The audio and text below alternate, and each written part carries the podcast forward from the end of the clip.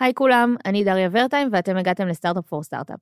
אנחנו בפרק נוסף של סדרת אלטרנטיב שלנו, שזו סדרה שנולדה מתוך ההבנה שלכל חברת סטארט-אפ יש מסע ייחודי משלה, עם צמתים ובחירות שהופכות אותה למה שהיא. בכל פרק בסדרה אנחנו מדברים עם יזם או יזמת אחרים, במטרה ללמוד על הדרך שבה בחרו ומה כל אחד ואחת מאיתנו יכולים לקחת ממנה. אז בפרק היום נדבר על הקמה וצמיחה של חברה שהתחילה מלהתמקד דווקא בשוק הישראלי. ולטובת העניין, כאן איתנו ליאור וילצ'ינסקי ורמי גבאי. אמרתי את השמות שלכם נכון? מצוין. אה, ואתם מייסדים של, אה, אתם מייסדים שותפים של חשבונית ירוקה, אה, ובדיוק שיניתם את השם ל morning, נכון? של חשבונית ירוקה. זה מהלך ביניים.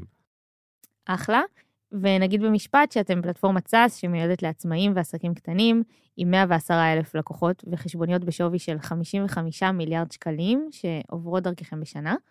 וכל זה כשמרגע ההקמה ועד היום בעצם התמקדתם רק בשוק הישראלי. אז היום נדבר על המסע שלכם כחברה שבחרה להתמקד בשוק הישראלי, על ההזדמנויות והאתגרים שמגיעים עם ההחלטה הזאת, וגם על ההחלטה להחליט להתרחב לשוק הגלובלי שקיבלתם ממש לאחרונה. נתחיל? יאללה. for startup for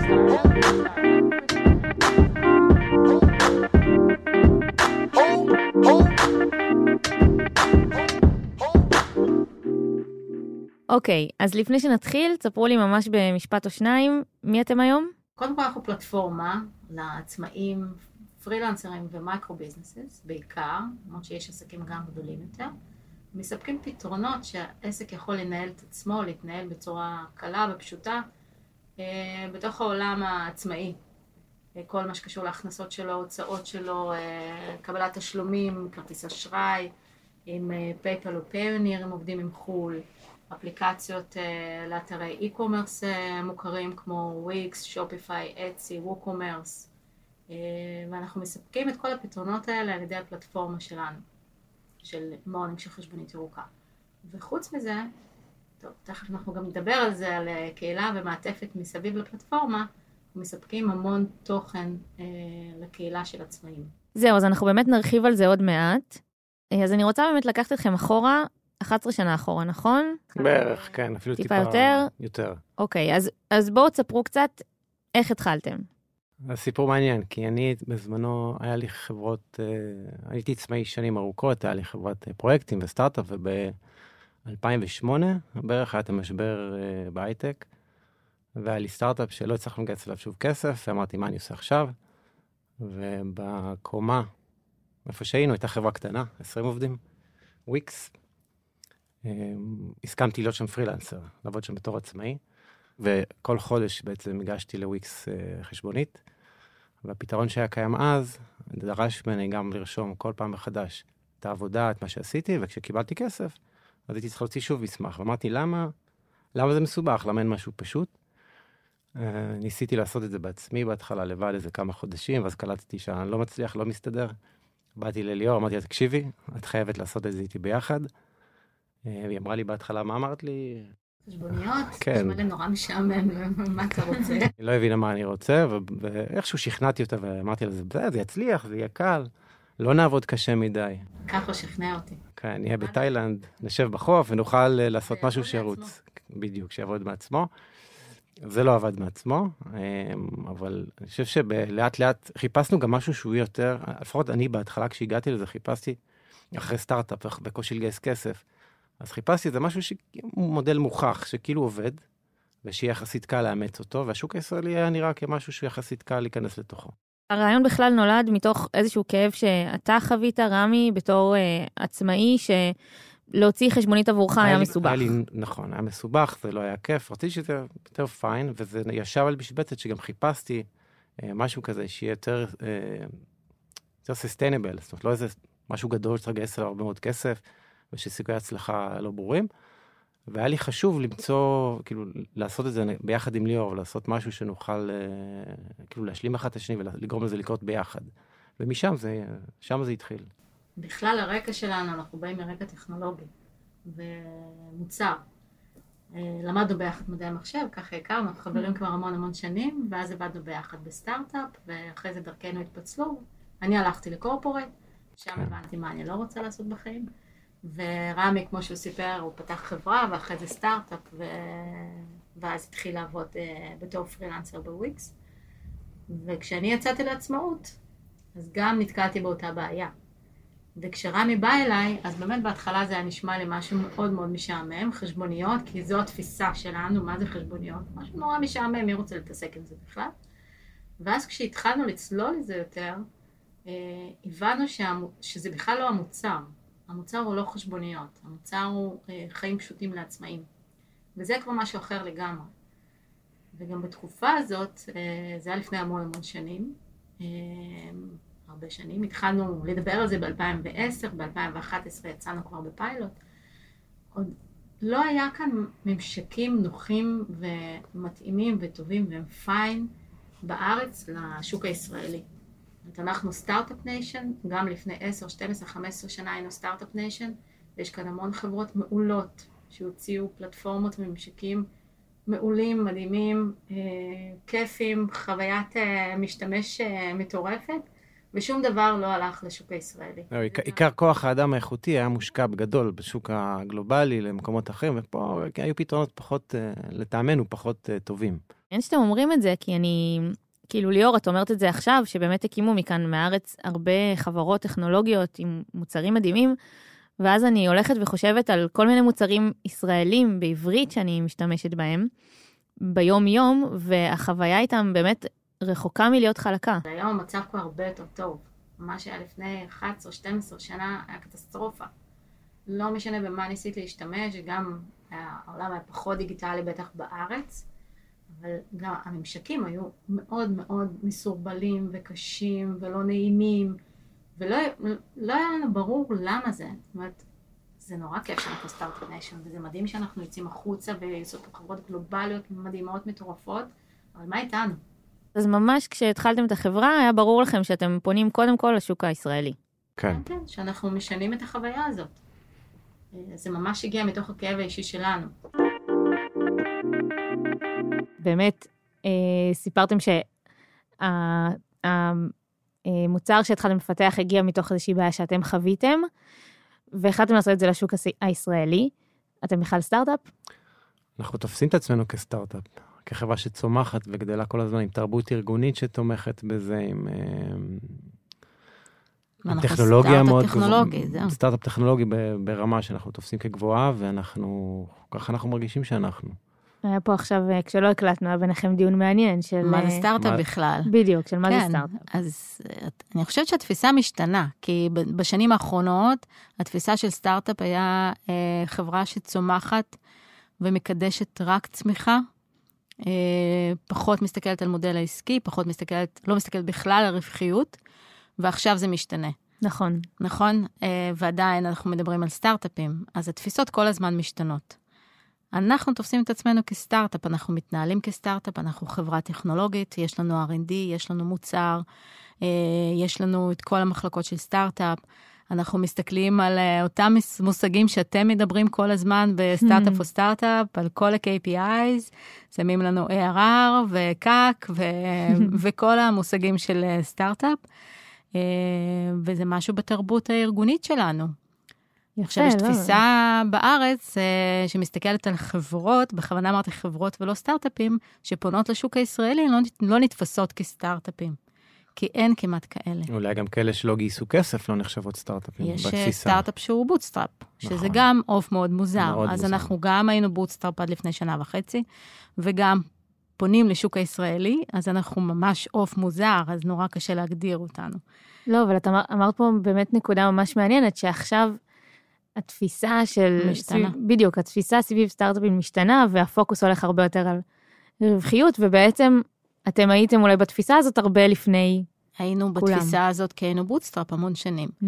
היינו חייבים להיות בתפיסה הזאת. גם אם זה בא הרבה פעמים על חשבון צמיחה הרבה יותר גדולה, עדיין צמחנו מאוד משנה לשנה, אבל נשארנו בתוך הגבולות גזרה שלנו כ bootstrap. אמ, ולא הלכנו לגייס כסף. העזנו, זאת אומרת, לקחנו איזשהו מרחק, אמ, שהשקענו יותר כמובן, אבל מעצם היותנו bootstrap היינו חייבים להיות הרבה יותר זהירים ומדודים, זאת אומרת, רק כשיצרנו הכנסות, להשקיע אותם בחזרה בחברה. רמי, אתה אמרת ש... ניסית להקים סטארט-אפ ולא הצלחת לגייס כסף, אז זה היה במחשבות שלך? בדיוק, הייתה לי איזושהי צלקת כזאת כשגייסנו כסף לפני 2008, וכשלא הצלחנו לגייס, אז בעצם כל העסק נתקע, ונאלץ למצוא מקורות הכנסה אחרים, כי העסק לא היה רווחי, לא היה בשום מודל אה, בר קיימא. וואי, זה ממש מעניין, כי זה, אתה מדבר ממש על המשבר הקודם ש, נכון. שהעולם נכון. חווה. ומה זה לימד אותך ואיך זה גרם לך להקים את החברה הזאת אחרת. אז נכון, הייתי מאוד, רציתי להיות, לנהוג במשנה זהירות ולחפש מודל שהוא, אה, ש- שהוא sustainable, שאפשר אה, לייצר ממנו הכנסות כבר ב-day one.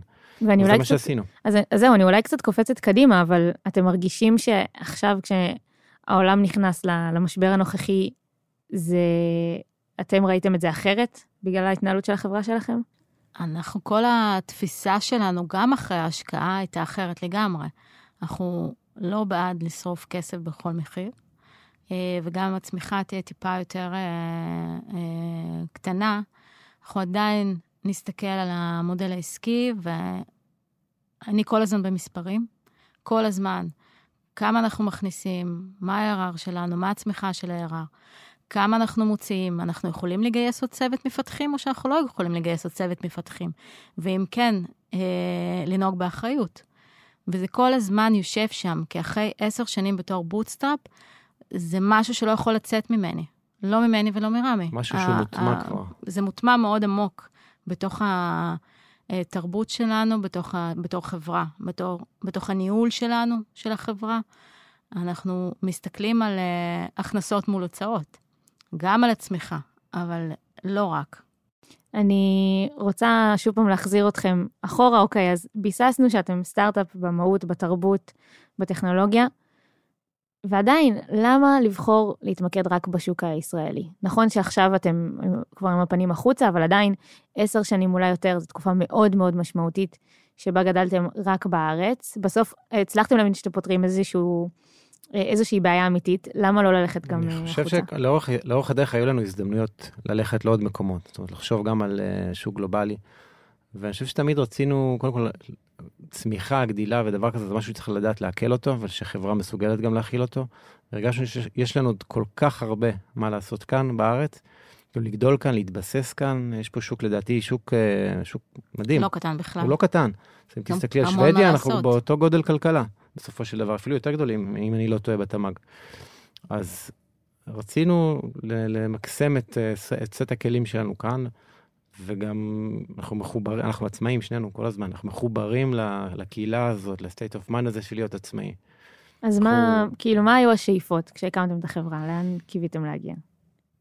אה, אנחנו לא חשבנו שנגיע לאיפה שאנחנו היום. זאת אומרת, אנחנו הלכנו עקב בצד אגודל, כל פעם הסתכלנו קצת קדימה, לא כל כך הרבה קדימה, אה, וגדלנו לאט-לאט, ובשנים האחרונות, אני חושבת מ-2017, 2018, התחילה צמיחה מואצת מאוד. עד אז היינו שבעה עובדים, עשרה עד עובדים. 2018, אני ש- חושב, עד- תחילת 18 כן. היינו שבעה עובדים. וואו. כן. אומרת, לקח לנו הרבה שנים בכלל לבנות את עצמנו בתור אה, אנשים, בתור מנהלים, בתור אה, לבנות את החזון שלנו, להבין מה יש לנו בידיים ומה אפשר לעשות עם זה. ומ-2018 ממש התחלנו לעוף אה, בקצב הרבה יותר גבוה. היום אנחנו עם 105 עובדים. אה, זו צמיחה מאוד משמעותית אז בפרק זמן קצר. אז אם אנחנו מסתכלים באמת על 11 שנים, אז יכול להיות שזה, הצמיחה הייתה איטית. אבל אם נסתכלת על השנים האחרונות, מסביבות 2018, זה ארבע שנים, הצמיחה הייתה מואצת, אה, מאוד גדולה, ובאמת צריך לדעת להכיל את זה. אה, גם מבחינת תרבות ארגונית, להשאיר את אותו DNA שהיה אצלנו בהתחלה, להצליח להשאיר אותו גם כשהחברה גדלה, ולהישאר ממוקדים. מאוד פחדנו לאבד את הפוקוס, להתפזר ולאבד את מה שיש לנו כאן. זהו, אז, אז באמת, בזה אני רוצה להתמקד, כי אני, אני מסתכלת, אה, אני, אני חושבת על עוד הרבה סטארט-אפים אחרים, שהדבר הראשון שהם עושים זה לגייס כסף, זה לגייס עובדים ולנסות אה, ללכת על השוק הכי גדול, הרבה פעמים זה ארצות הברית, לפעמים זה יהיה אולי אירופה, אבל לרוב הפנים הם ישר החוצה בשביל באמת להראות את הצמיחה. הענקית הזאת. מה היה חשוב לכם בשנים הראשונות שגרם לכם לא לעשות את זה? היה לנו חשוב, אה, הכי חשוב, לבנות מוצר מעולה, שאנשים ממש יאהבו להשתמש בו, שהוא יעזור, יקל על החיים שלהם, ובשביל זה עשינו את זה כאן, כי כאן אנחנו מכירים את הכאבים. זה באמת בא מתוך הכאב האישי שלנו. וידענו איך לפתור את זה. ידענו מה צריך לעשות. אני לא מכירה את, uh, את העצמאים בארצות הברית, אני לא יודעת איך הם מתנהלים, מה הם חווים. Uh, אני יכולה לבדוק את הרגולציה, אני יכולה לבדוק את החוקים היבשים, אבל אני לא ארגיש באמת מה הם צריכים ומה הם חווים. כאן שנינו הרגשנו את זה.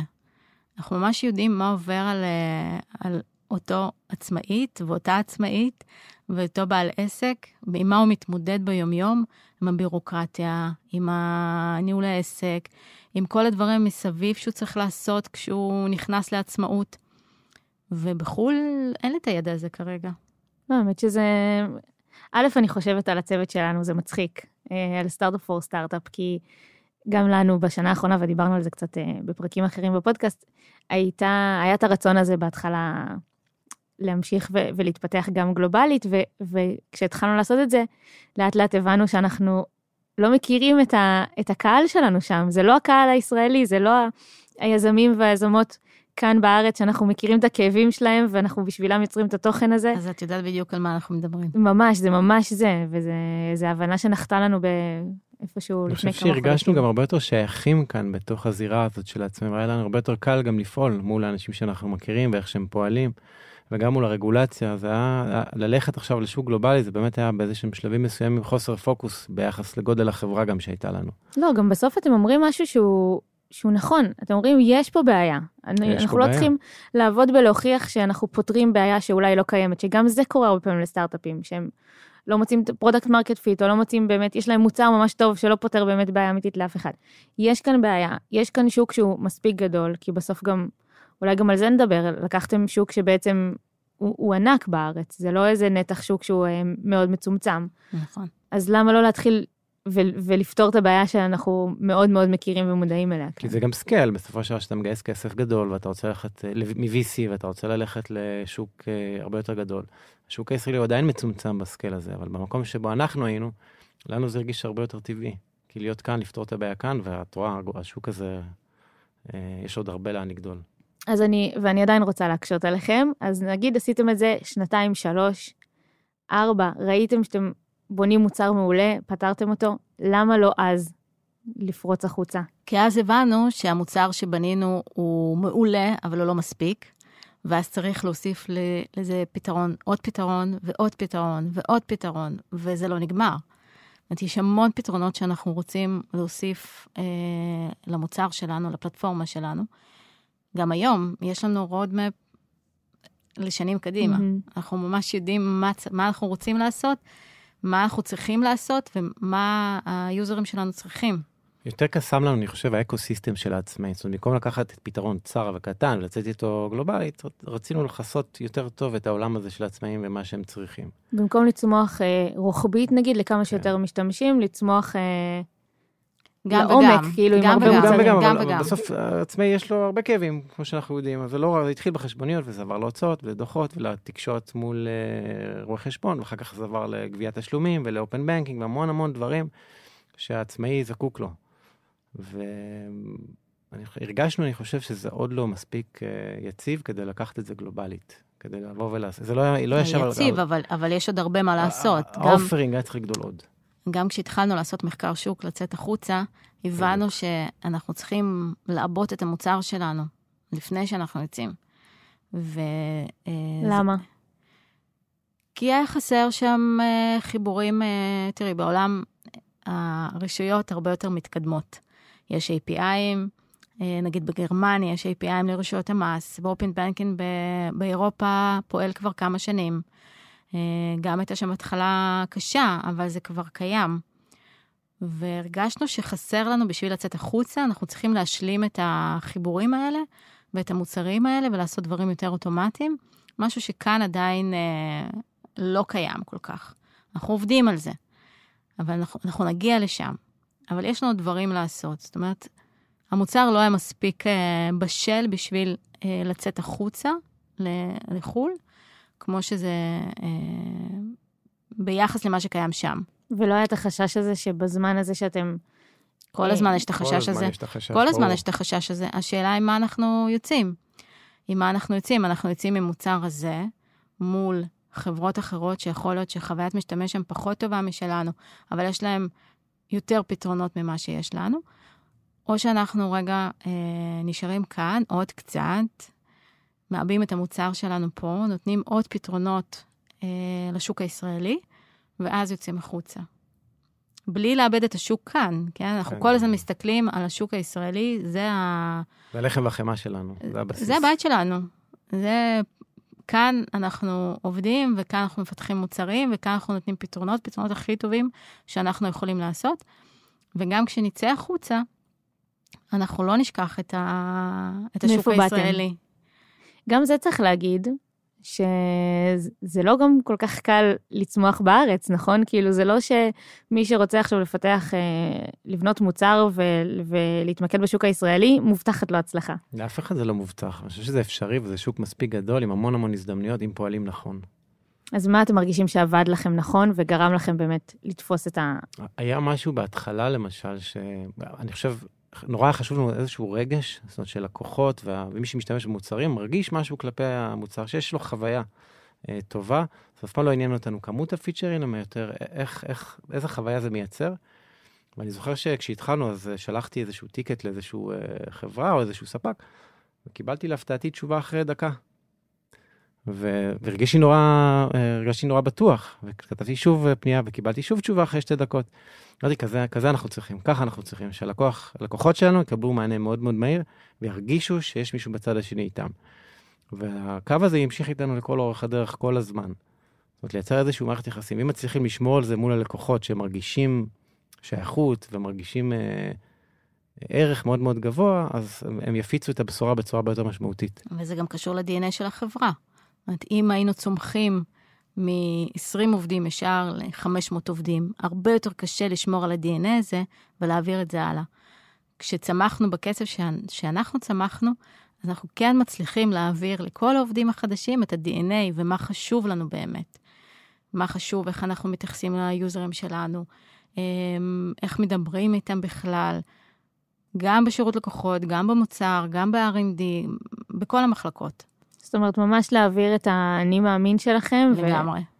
ולהשקיע בזה, זאת אומרת, לא לעשות את זה כעוד משהו שהעובדים לא, לוודא שזה יבינו שם. על הדרך. לא, לוודא שזה שם כל הזמן. כל הזמן צריך להיות עם יד על הדופק ולבדוק שאנחנו עדיין באותו כיוון. גם לשם לקח לכם זמן להגיע, נכון? הייתם צריכים לעשות בעצם, בעצם איזשהו חינוך שוק כשהתחלתם. בטח, ב-2011 חשבוניות דיגיטליות, שהיה לנו רק חשבוניות, אז זה היה משהו מאוד ראשוני.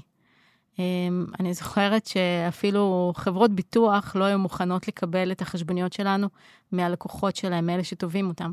כי אמרו, מה זה, זה קובץ אה, דיגיטלי, אפשר... אפשר אה, לזייף? אפשר, לא, אפשר להעביר את אותו קובץ גם אה, לחברה הזאת וגם לחברה הזאת וגם לחברה הזאת, לא מקבלים. זאת יואו. אומרת, לקח זמן עד שאימצו, כמה שנים טובות, אני חושב שזה לקח עד שמישהו זה לקח זמן, כן, בגלל זה אני חושבת שגם, גם אחת הסיבות שהצמיחה בשנים הראשונות הייתה יחסית איטית. אבל... אה, אז השאלה היא באיזשהו שנים- שלב, אם באיזשהו שלב אתם לא אומרים, אוקיי, הם לא מקבלים את זה, אולי זה, אולי זה לא יקרה. אולי נרים ידיים. אולי כן. לא, ממש לא לא. היה, אני חושבת שלא היה רגע אחד כזה אפילו. אני חושב שהאמנו כל הדרך בפתרון שלנו ובמה שאנחנו עושים, וידענו שזה ייקח קצת זמן, אבל הצלחנו בסוף אה, כאילו לצלוח את המכשול הזה. ואז באמת כש... כשהצלחתם, זה גם הביא איתו הרבה הזדמנויות. נכון. אין סוף. עכשיו, עכשיו זה הרבה- מאוד מעניין חברות ביטוח, זאת אומרת, התחום הזה והעולם הזה לא בכלל של העסקים ביטוח, הקטנים. כל החברות. בכלל הסגמנט הזה של, אה, של אה, פרילנסרים, אה, היום זה אה, תחום שהכי צומח. המון אנשים יוצאים לעצמאות, או משלבים יחד את העבודה בתור שכירים בתור, ועצמאים, כל הגיג אקונומי. זה תחום, אחד התחומים הכי צומחים, והחברות הגדולות לא יודעת איך לאכול את הסגמנט הזה.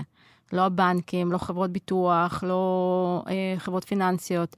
לא יודעים, כי זה אנשים פרטיים מצד אחד, מצד שני יש להם עסק, סוג של עסק, אבל זה לא כמו עסק גדול שיש לו חשבון בנק נפרד, ורשום בצורה מסוימת, והם מתנהלים כמו אנשים פרטיים בדרך כלל.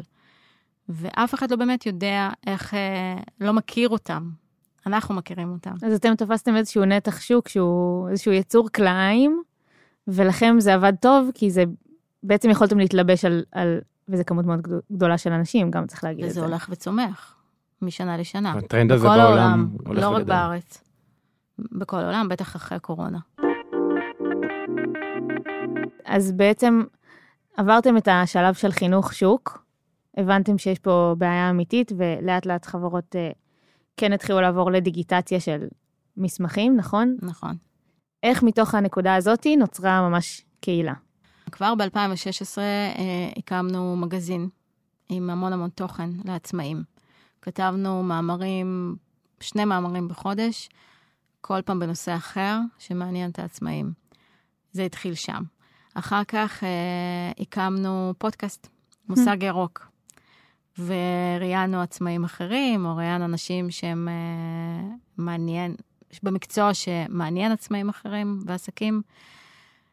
ואחרי זה הקמנו תוכנית מנטורינג, המקפצה. אה, תוכנית מנטורינג, גילינו שעסקים בתחילת הדרך אפילו לא יודעים מה לשאול. היו פונים אלינו לשירות לקוחות שלנו ולא ידעו מה לשאול. אמרנו, טוב, בואו ניקח את העסקים שהם רק עכשיו מקימים את העסק ונעזור להם. הקמנו תוכנית אה, עם שמונה מפגשים אונליין, כל מפגש היה, זה היה עוד לפני הקורונה והיה אונליין, אה, כל מפגש היה בנושא אחר, אם זה אה, עם ראיית חשבון, או שיווק, או תוכנית עסקית, אה, או שפה, מיתוג, מיסוי, מיסוי, ביטוחים. והייתה ממש קבוצה סגורה בוואטסאפ עם מרצים ועסקים בתחילת הדרך, עם שיעורי בית ושאלות, וממש עזרנו להם להתחיל לעשות את הצעדים הראשונים שלהם בעסק. למה? למה לכם להשקיע כל כך הרבה? כדי לנטוע רגליים בתוך הקהילה הזאת, העולם הזה של העצמאים מאוד מאוד חשוב לנו. עוד פעם, גם אנחנו הגענו משם, אנחנו רוצים לשפר את איכות החיים של העצמאים אה, בישראל ואחר כך גם בעולם. משהו שבהחלט... אבל זה, אה, זה המישן שלנו, לעזור כן. לעסקים לצמוח, ולעזור לעסקים ופרילנסרים אה, לצלוח את היומיום שלהם. אבל בסוף אני אומרת, יש פה, את אמרת מגזין, את אמרת פודקאסט, אה, אמרת תוכנית מנטורינג, שזה המון השקעה. נכון. כמה אתם מרגישים שזה, ש, שזה תרם לצמיחה שלכם לביזנס. ולתפיסת שוק? כי, זה, כי יש פה באמת המון משאבים להשקיע. אמ, אי אפשר לתרגם את זה באמת לה- להכנסות בסופו של דבר. אנחנו בונים פה משהו גדול. זאת אומרת, זה לא מישהו רכש מנוי, והוא, ואנחנו מכניסים את זה ל-ARR, ו, ו, וזה נכנס להכנסות. לא, אנחנו בונים מותג. תקציב awareness. כן. תקציב זה- לא, אבל אני... אני זה חשוב לבנות מותג בצורה הזאת, ככה אנחנו תופסים את זה, כי אתה לא יכול להיות רק במוצר שלך, צריך להיות גם להגיע למשתמשים וללקוחות, כאילו בעוד איפה שהם נמצאים, ולטפל בעוד כאבים שלהם, לפחות בעולם הזה שלנו, של עצמאים. הכאב הוא לא רק איך אני מתפעל את המערכת, אלא הרבה אלמנטים שיושבים שם בחוץ, והחוויה הזאת שעשינו, בקורונה עשינו ממש מלא סדנאות. לקחנו הרצאות שלמות, בכלל מהות השינוי, מה זה לעבוד דיגיטלי בכלל, מי ידע מה זה? הרבה עוד אנשים לא ידעו מה זה. עשינו ו- שתיים, שלוש הרצאות ביום. ביום. כן, נתנו כן. במה לעצמאים אחרים. גם אנחנו בעצמנו, זו תקופה קשה ומאוד מאתגרת, כן. הקורונה. לא, לא שלנו היה פשוט בחברה, אבל אמרנו שהעצמאים שלנו צריכים, שנחזיק אותם קצת מעל המים. אז אני בכוונה מתעכבת על, ה, על החלק הזה, כי אני יכולה להגיד לכם שגם אלינו לצוות אה, פונות הרבה חברות אחרות שרואות את הפעילות שלנו ב Startup for Startup, והמקום הזה של יצירת תוכן בשביל הקהל נהיה באמת איזשהו טרנד כזה שהרבה חברות אה, מאמצות. עכשיו, אנחנו הרבה פעמים לא יכולים לייעץ, כי, כי המטרה שלנו היא, היא, לא, היא לא לייצר רווח, כאילו אנחנו לא באים, זה בכלל לא קשור למוצר שלכם. בדיוק, זה לא קשור למוצר, ואנחנו... גם לא לקהל יעד. כלום, נכון, לא. אנחנו ממש יוזמה נפרדת, ולכן, הרבה פעמים אני מוצאת עצמי בשיחות עם חברות ואני אומרת להם, תשמעו, אני לא יודעת להגיד איך זה למה יעזור אתם לכם. עושים את זה? אה, חבל שרועי וערן לא כאן אה, גם בחדר. אה, אבל כן, סטארט-אפ פור סטארט-אפ זו יוזמה שהיא לחלוטין לתת בחזרה לקהילה, לאקוסיסטם של הסטארט-אפים כאן בארץ. והעובדה שאנחנו מנותקים מהמטרות העסקיות עסקיות של החברה. של החברה עוזרת לנו, אני חושבת, בהרבה מקומות. אבל דווקא אצלכם, יש פה מקרה נורא מעניין, שמצאתם דרך לתת עוד ערך מעבר למוצר שלכם, לקהל המרכזי שלכם. ופה אני חושבת שזה משהו, ספציפית אתם מדברים על הארץ, אבל אני חושבת שזה משהו שהמון חברות מנסות לייצר עכשיו. אמ, ומעניין אותי להבין באמת איפה אתם מרגישים שזה תרם לכם. קודם כל זה מחלחל גם התרבות הזאת של לייצר ערך מעבר לגבולות המוצר עצמו. זה משהו שמחלחל לתוך, ה, לתוך העובדים, לתוך ה-DNA של אנשים שאנחנו מגייסים. הרצון הזה גם לעזור ולהיות uh, חלק פעיל בהצלחה של לקוחות, זה חלק מהסיפור, שההצלחה שלנו גם בסופו של דבר. זה משהו שאתם יודעים, ביחד. עכשיו שאתם רוצים לגדול, זה משהו שאתם יודעים שתרצו לעשות גם בהחלט. זה חלק האחרים. בלתי נפרד. זה חייב לבוא ביחד, כי אנחנו לא עושים את זה בשביל שורת רווח, בסופו של דבר. זה חשוב, כן? החברה צריכה לצמוח, וזו חברה... אה, לא, היא תצמח יותר אם בדרך הזאת, ככה אבל, אנחנו אבל מאמינים. המישן שלנו באמת הוא הרבה יותר גדול מזה. באמת לעשות משהו חשוב, משהו בעל ערך, משהו שעוזר המון לקהל יעד שלנו. בואו נדבר על, אה, על גיוס כסף, נכון? כי זה משהו שעשיתם רק לאחרונה. נכון, שנה וחצי. אז לפני שנה וחצי גייסתם בפעם הראשונה כסף, אחרי נכון. שאתם פועלים בערך עשר שנים. מה גרם לכם לצאת לגיוס אחרי כל כך הרבה זמן? דיברנו על זה. אנחנו לא. באמת יצאנו לגיוס. הגיוס יצא אלינו. אמ, לא, אנחנו, אנחנו מדי פעם היינו מקבלים אה, הצעות כאלה ואחרות, אה, או מחברות גדולות, להיכנס כשותפים לחברה שלנו, או מקרנות, ו- או ממשקיעים פרטיים, וכל פעם משהו עצר אותנו. החברות הגדולות, אה, אה, החשש שלי תמיד היה שזה לא... האסטרטגיה שלנו לא תתאים לאסטרטגיה שלהם, ובסוף תהיה איזושהי התנגשות. ולנו יש דרך מאוד ברורה לאן אנחנו הולכים. ועם אחרים פשוט לא הרגיש נכון, עד שפורטיסימו הגיעו. אה, ונפגשנו איתם, עם אה, את הפגישה ממש לא פורמלית, לא הכנו שום דבר, לא באנו עם מצגת, לא באנו עם... אה, אתם לא, זה לא. שקיבלתם החלטה לא לצאת לגייס כסף. אבל- כאילו, לא. החלטנו, ידענו שכנראה אחד השלבים הבאים ב- במסע של החברה זה לגייס כסף כדי לגדול משמעותית יותר מהר. ו... אבל לא, לא שפעלנו בנושא ועשינו רוד שואו. לא, בדיוק החלטנו שאנחנו מתחילים לשבת על זה ברצינות, ומחליטים מה נכון לנו. ואז מצאתי הודעה בלינקדאין, לא? כן. שאת מצאת, הודעה ישנה. אז זה דרך הודעה בלינקדאין, שפשוט אה, קרן פנתה אליכם, כן, והחלטתם... כן, בדיוק אה, ככה. ואז נפגשנו, והיה חיבור מאוד מאוד טוב. היה חיבור ממש אה, חזק, זה הרגיש נכון. היו- עשינו כמה וכמה פגישות בשביל להבין שהם מבינים את האג'נדה שלנו, ואנחנו מבינים את האג'נדה שלהם, ושזה מתחבר ביחד, ולראות מהי ה-value בכלל מהחיבור הזה, מעבר להשקעה הכספית. כי הם מביאים המון ערך. לא היה לכם חשש שאחרי כל כך הרבה זמן שאתם רגילים להיות מקבלי ההחלטות היחידים, היה לנו, ברור שהיה, בטח. היה לנו. אז איך, איך מתמודדים עם זה? הרגשנו נוח, אני חושב שהבטן הרגישה נוח בסיפור, והיה איזשהו תהליך מדורג שלקח זמן, של הבשלה ושל אה, שיחות משותפות, שבס- שבסוף הגענו למסקנה שהרגשנו בטוחים מספיק ללכת לשם. גם היינו כנים איתם. היינו לגמרי. כנים עם החששות שלנו, ועל הדרך, ולאן אנחנו רוצים להגיע, ו... והרגשנו שיש חיבור טוב. אני אפילו קצת מופתעת ש... שאתם אומרים שקיבלתם הצעות, כי אני בראש שלי, מה שמכירים על אה, VCs וקרנות באופן כללי זה שהם תמיד מחפשים לראות גם את הצמיחה המאוד מאוד מהירה וגדולה, וגם הפנים החוצה. אז איך זה, איך זה יתכנס כשאתם בעצם חברה שעושה דברים ממש אז אחרת? בחרנו שותף שהוא, שזה עולה בקנה אחד, זאת אומרת, פורטיסימו כ private equity, אז פחות מקדשת את הצמיחה בכל מחיר, אלא באמת את ה-DNA שאנחנו הגענו איתו, של צמיחה מאוזנת. זאת אומרת, תמיד להסתכל גם על הוצאות וגם על הכנסות. אני חושב שברמת החיבור, וזה היה מאוד מאוד חשוב לנו, לה- להבין שזה לא רק אה, כסף שנכנס פנימה ומתחיל לעבוד, אלא אנשים שנכנסים איתנו ועובדים איתנו ועוזרים לנו לגדול ולהשתפר. ושותפים לחזון שלכם. שותף, כן, לגמרי. שותפים מלאים לחזון שלנו. זה אחד הדברים החשובים. ול, ול, וגם ב-DNA ובתרבות ה- בתרבות שלנו. זה מאוד מאוד חשוב לנו. איך זה מבחינת גיוס עובדים? כי זה גם, אתם קצת אה, גם איזשהו... אה, אתם סטארט-אפ, אבל אתם בארץ, ואיך עובדים זה מסתכלים על מורכב. זה. It's complicated. זה מורכב מאוד. אמ, גם השם שלנו, עד לפני המיתוג מחדש, עד לפני מורנינג, מי שלא הכיר אותו עדיין, ויש כאלה, נגיד מפתחים שהם לא עצמאים, הם עובדים בתוך אה, סטארט-אפים, בתוך חברות, הם לא ממש מכירים. ומה... זה גם... זה מה את חושבת שאת. שומעת אה, חשבונית ירוקה? את חושבת על איזשהו משרד עם אה, קלסרים? נכון, רואי חשבון כאלה. כן, כזה. זה גם שם מאוד ישראלי, כן? נכון, בעברית, שזה. גם היה חשוב לנו. אמ, אז אה, היה לנו קושי לגייס. מי שכבר הגיע למשרד לרעיון, נשאר. קלט את ה vibe, הבין שזה כל כך רחוק באמת ממשרד עם קלסרים ומשרד רואי חשבון, והבין שזו חברה טכנולוגית וחברה וסטארט-אפ, וסטארט-אפ בצמיחה.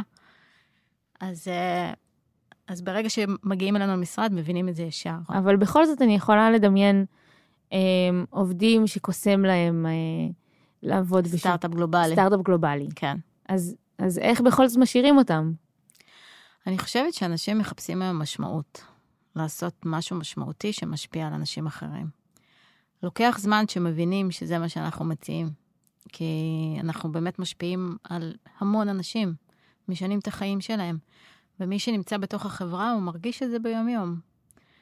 אמ, אז, אז אני חושבת שזה לא פחות חשוב מלהיות בחברה גלובלית. ממה היום-יום שלך מורכב? על כמה אנשים את משפיעה? זה- לגמרי, גם באמת אולי ב...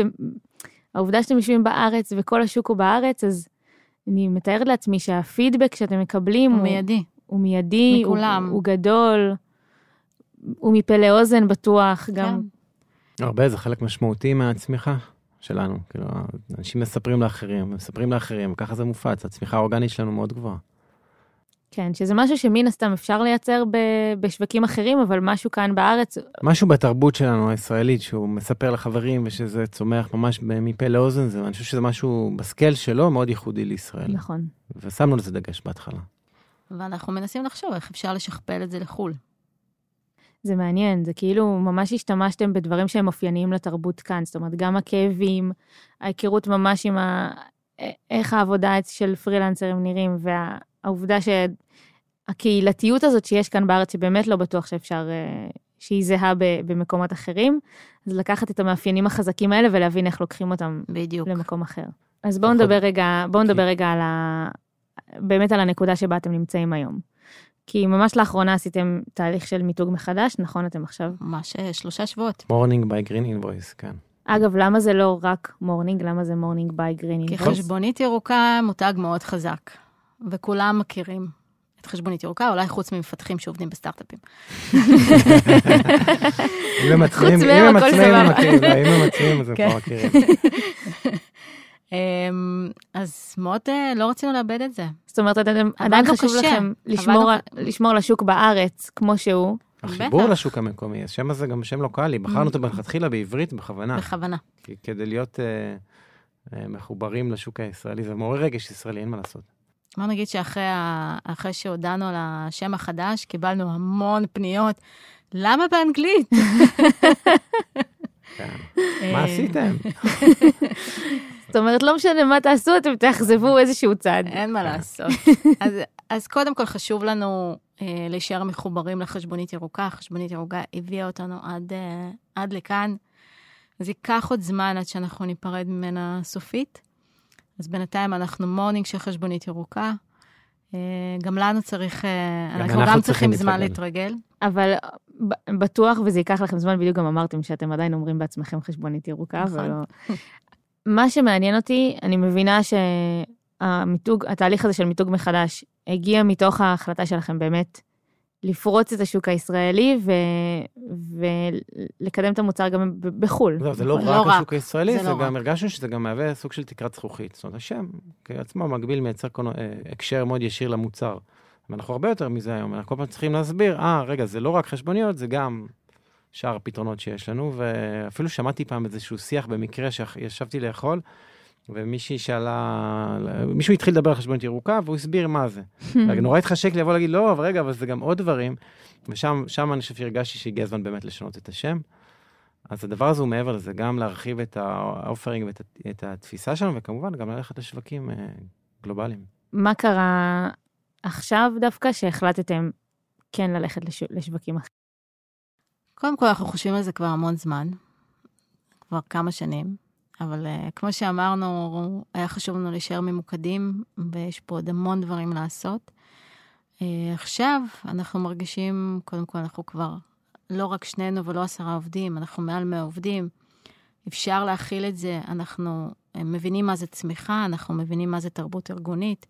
אנחנו צריכים uh, לפצח uh, את השוק שאליו נרצה להיכנס. אבל זה לא משהו שתמיד ירגיש כאילו זה לא הזמן. אני... את כן, צודקת, לגמרי, צודקת. לגמרי. כן. זה מהלך ענק, נכון. ו... ואני יכולה לדמיין שכשאתם בשבעה. עובדים, אתם אומרים, טוב, קודם אה, נכיר את השוק בארץ, ואז בחמישים אתם אומרים, מה, אבל כבר יש לנו משהו ממש טוב, בואו נמשיך אותו, ואז במאה אתם אומרים, רגע, אז אנחנו יכולים לעשות עוד מלא דברים ברור. בארץ. נכון. אז איך יודעים מתי מגיע הרגע שאתם אומרים, אוקיי, עכשיו באמת שאלה, יש רגע כזה? אני לא יודע אם יש רגע כזה. תגידו לי אתם. אנחנו אמרנו ש... שהרגע הגיע כבר לפני אה, שנה שנים, וחצי, שנתיים, כבר עשינו מחקר שוק אה, על אה, כמה מדינות. זה גם, המוצר שלנו, אנחנו לא יכולים לצאת איתו גלובלי. אנחנו צריכים לבחור מדינה. בגלל שהוא תלוי בה. רגולציה. הוא תלוי ו- רגולציה. יש בו הרבה אלמנטים של רגולציה, אה, כן. זה מוצר מורכב, זה שוק, צריך להיות שוק ספציפי, צריך לבחור את השפה, צריך לבחור את הרגולציה. גם לשמר תרבות כזאת ו-customer success ברמה הזאת, וכמו שדיברנו, כל הפעילות מחוץ לפלטפורמה, אז כדי לעשות את זה צריך להכיר שוק מסוים טוב. אבל מהצד השני, אני יכולה לבוא ולהגיד לכם, בניתם כבר, אתם כבר אה, בעיניים עצומות אה, בונים מערך של customer success כזה מוצלח, ויודעים איך לענות, למה לא לראות לכמה כיוונים בבת אחת? כי זה לא רק customer success. גם כל מדינה מתנהלת בצורה שונה. אה, מאוד תלוי רגולציה, מאוד תלוי אה, תרבות של אה, פרילנסרים ועסקים קטנים באותה מדינה. וזה מה שצריך לפצח. זה לא רק מוצר טכנולוגי, זה מוצר שהוא מחובר רגשית למי שמשתמש בו. מי שמש... היוזרים מחוברים רגשית למוצר הזה, היוזרים חווים משהו. אנחנו צריכים להבין את החוויה שלהם בתוך האקוסיסטם שלהם, בתוך המדינה שלהם, בשביל ליצור מוצר שזהה למוצר שיצרנו כאן. אז ממש כמו שאתם מחוברים ללקוחות בארץ, אתם רוצים ככה להתחבר גם אני חושב ללקוחות. שזה סוד ההצלחה שלנו, כן. בסופו של דבר. ומה היו השיקולים שלכם בבחירת השוק החדש? אני לא יודעת לאיזה שוק אתם הולכים, אגב. אה, אנחנו עוד... אה, עוד אה, דנים בזה. עוד דנים בזה, כן. אז, אה, לא מעולה, אז. מה השיקולים שלכם עכשיו? אמ, גודל השוק, אה, כובד הרגולציה, אה, טכנולוגיה, חיבורים אה, לרשויות המס המקומיות, לאופן בנקינג. הקצב צמיחה של שוק צמיחה. כמה מאמצים בו מוצרים דיגיטליים וכמה פחות. אבל גם כאן חשוב להגיד, זה לא בהכרח, אה, טוב, סיימתם עם ישראל, עכשיו ארצות הברית. לא, לא בהכרח, לא בהכרח. לא. שוק, העולם מאוד מגוון. אז מבחינתכם לעשות את ישראל, ואחר כך את שוודיה, ואז את... הנה, נתתי לא יודעת לכם משוודיה, לא יודע אבל אם כן, מספיק גדולה, אבל אבל- אירופה, אבל אה, אירופה אירופה, גדולה, אנחנו כן מסתכלים על מדינות באירופה. מה... יש דברים שהבנתם שעבדו ממש טוב בארץ, אבל תצטרכו לעשות אחרת? כשתרצו לפרוץ לשווקים אחרים? אה, אני לא יודעת להגיד את זה עדיין. אני חושב שהכאבים טיפה שונים. זאת אומרת, פה יש איזשהו כאב רגולטורי מאוד, הרשויות מאוד קשוחות, נקרא לזה ככה. יש שווקים שהרשויות יותר uh, מקלות והרבה יותר קל לעבוד איתם. זאת אומרת, יש יותר תרבות של לסמוך, ואפשר לעשות דברים טיפה אחרת. אז יכול להיות ששם הכאבים, או היתרון שיצרנו כאן, לא בהכרח יבוא לידי ביטוי שם, אני צריך לעשות התאמות. ומבחינת ה... אה, התכנים שאתם מייצרים, זה מאוד, uh, נרצה מאוד לשמר את זה. הכאבים מקום. זהים בכל העולם. אותו עצמאי שקם בבוקר בניו יורק, ב, לא יודע, בפריז, חווה קושי מסוים באיך לקדם את עצמו, ו- ואיך להגיע ללקוחות, ואיך לגבות נכון כסף, ואיך לגבות כסף. זאת אומרת, בסוף התרבות הזאת היא מאוד דומה בהרבה מאוד מקומות בעולם. האיך, נכון, הוא שונה, ושם אנחנו נרצה לבוא ולעשות את זה פחות אפור. אתם מצפים גם שקצב הצמיחה שלכם הולך להשתנות? זאת אומרת, עד עכשיו באמת, גם עד שהייתם bootstrap, אז יכולתם לאפשר לעצמכם לעשות את זה באמת בקצב שאתם רוצים ומה שמתאים לכם. עכשיו יש עוד גורמים מעורבים, אה, אתם עושים פה מהלך מאוד גדול, אתם מצפים לאיזשהו שינוי שם? אולי לא בטווח המיידי, אבל בהחלט, באיזשהו שלב כן. קודם כל, גם כאן קצב הצמיחה שלנו מעולה, 40-50 אחוז, עיר עובר עיר. כן. אמ, אבל לצאת לחו"ל זה סיכון. כאן אנחנו יודעים מה אנחנו עושים, אנחנו יודעים מה קצב הצמיחה, אנחנו, יש לנו בסיס לקוחות מאוד מאוד רחב שנשאר אותנו לאורך שנים. אה, אנחנו יודעים לבנות תחזיות לשנים קדימה.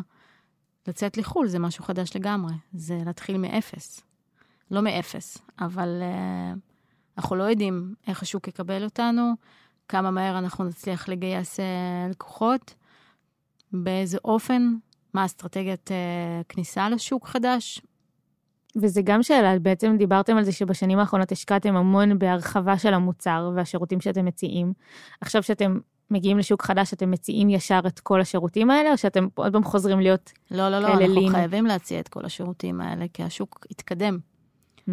האלטרנטיבות שקיימות היום באירופה ובארצות הברית, זה לא מה שהיה כאן לפני 11 שנה. ברור, חייבים לשפר, משהו אחר לגמרי. להפך, להוסיף עוד פונקציונליות. אז כדי לעמוד בתחרות ולעמוד מול האופציות שכבר קיימות, אתם בעצם חייבים לקחת את כל מה שכבר עשיתם. בדיוק, ולעשות עוד. להוסיף. יפה. וטוב יותר. כן. כאילו ממה שיש בשוק. אה, אז אולי נסיים באמת בטיפים להמשך. אה, אני מכירה כמה יזמים שמתמקדים בשוק הישראלי, ואני בטוחה שגם את השאלות האלה של אה, איך מתפתחים ו, ואיך מתרחבים לשוק, לשווקים אחרים רוצים, או איך מתרחבים בתוך הארץ, שהשאלות האלה זה שאלות שהם שואלים את עצמם ממש על בסיס יומי. אז טיפים שיש לכם לאנשים שנמצאים במקום דומה במסע. אני חושבת שאם אה, חושבים איזה מוצר אה, לפתח ואיזה מוצר לבנות ומה בכלל הסטארט-אפ, לחשוב איזה כאב רוצים לפתור. אה, וככל שמכירים יותר מקרוב את הכאב, אתם תבנו מוצר טוב יותר. ולהקשיב ללקוחות, זאת אומרת, אתם יודעים הכי טוב להגיד את הכאב שלהם. זאת אומרת, לפעמים אנחנו נוטים לחשוב שאנחנו יודעים הרבה יותר טוב, אבל אם יודעים להקשיב לניואנסים של מה הלקוחות רוצים, ועשינו את זה המון, אז, אז התוצאה הסופית בחוכמת המונים הזאת יוצאת מוצר שהרבה יותר אה, אוהבים ומרגישים כלפיו משהו, כי כאילו כולם שותפים לבנייה שלו. אני יכולה לתת דוגמה שעכשיו, אה, יחד עם המיתוג החדש, אה, פיתחנו ממשק חדש. אנחנו עושים החלפה. אז חצי מהלקוחות כבר אה, עברו לממשק החדש, ואין מה לעשות, קשה להתרגל למשהו חדש, וגם הם נתקלים בכל מיני ניואנסים כאלה ואחרים שנורא מפריעים להם. ואנחנו בהקשבה מלאה. אנחנו, הם מתלוננים ו- ופונים לשירות לקוחות שלנו, ואחרי כמה ימים או שבוע, אנחנו מנסים לפתור את זה, ואז מספרים להם, הנה, פתרנו, והם בשוק, הם לא מבינים. הם חשבו, הם חשבו, טוב, אה, שלחנו בקשה, בטח לא יעשו עם זה כלום, פתאום, טק, אנחנו עושים, כי אנחנו מבינים שאנחנו בונים מוצר בשבילם. הם יודעים הכי טוב. מה עובד להם ומה לא. זה גם שלב באבולוציה של מוצר, צריך לזכור את זה, שכאילו אתה מתכנן, עושה, אתם, אנחנו מעלים משהו, אבל אני חושב שבסוף לתת לקהילה להיות חלק מההשפעה על המוצר הזה, מביא אותו למקומות אחרים. מה שאני לוקחת מהשיחה איתכם זה, אה, א', חוסר, אה, חוסר הסכמה או חוסר רצון להתפשר על מה, ש, מה שמתאים לכם. נכון. אה, העובדה שלא גייסתם כסף, העובדה ששמתם דגש על רווחיות מהרגע הראשון, העובדה שבחרתם להתמקד בשוק ישראלי, שזה לא מובן מאליו, וזה הביא אתכם מאוד מאוד מאוד רחוק, אה, כל הדברים האלה הם מעוררי השראה בעיניי, באמת, כי זה... תודה. הרבה אנשים... תודה. באמת, אני, הרבה אנשים מקימים סטארט-אפ בשביל להקים סטארט-אפ, וזה בסדר, זה, זה אגב, זו סיבה מאוד לגיטימית, אבל זה, היא לא בהכרח תביא לכם את ההחלטות הכי נכונות. אה, וזה נשמע שהייתם מאוד מאוד נאמנים לעצמכם לאורך כל הדרך. אה, וגם... השתדלנו מאוד. וגם ההיכרות הזאת עם השוק, זאת אומרת, ה... זה נשמע שאתם מכירים אותם ברמת ה... אנחנו כאלה. אז זה אתם, בדיוק. אנחנו. זה אנחנו. זה אתם. אה, אז ההיכרות הזאת וההזדהות הזאת והחוסר התפשרות, להביא להם את מה שהם באמת צריכים, אני חושבת שזה גם סופר מעניין לראות לאן זה, לאן זה הביא אתכם ואת המוצר, ו, ועכשיו גם יהיה מאוד מעניין לראות את המסע אותנו. שלכם קדימה. גם אותנו זה מאוד מעניין. לאן נגיע. מאוד. כן. בסדר, עוד... אה, אנחנו רק בהתחלה, אנחנו אומרים את זה. לא מעט. לגמרי. עד כמה שאפשר להגיד את זה אחרי עשר שנים. אז רגע לפני שנסיים, אה, אני אזכיר שאם יש לכם שאלות לנו או לרמי ולליאור, אתם מוזמנים לשאול אותן באתר שלנו או בקהילה בפייסבוק, גם לנו יש קהילה. יש לכם אחלה קהילה, מאוד פעילה. נכון. אה, ואם אתם רוצים לדעת כל פעם שיוצא פרק חדש, אתם מוזמנים לעקוב אחרינו בכל אחת מהאפליקציות. תודה רמי. תודה. תודה ליאור. תודה דריה. היה כיף. תודה שהאזנתם. Startup.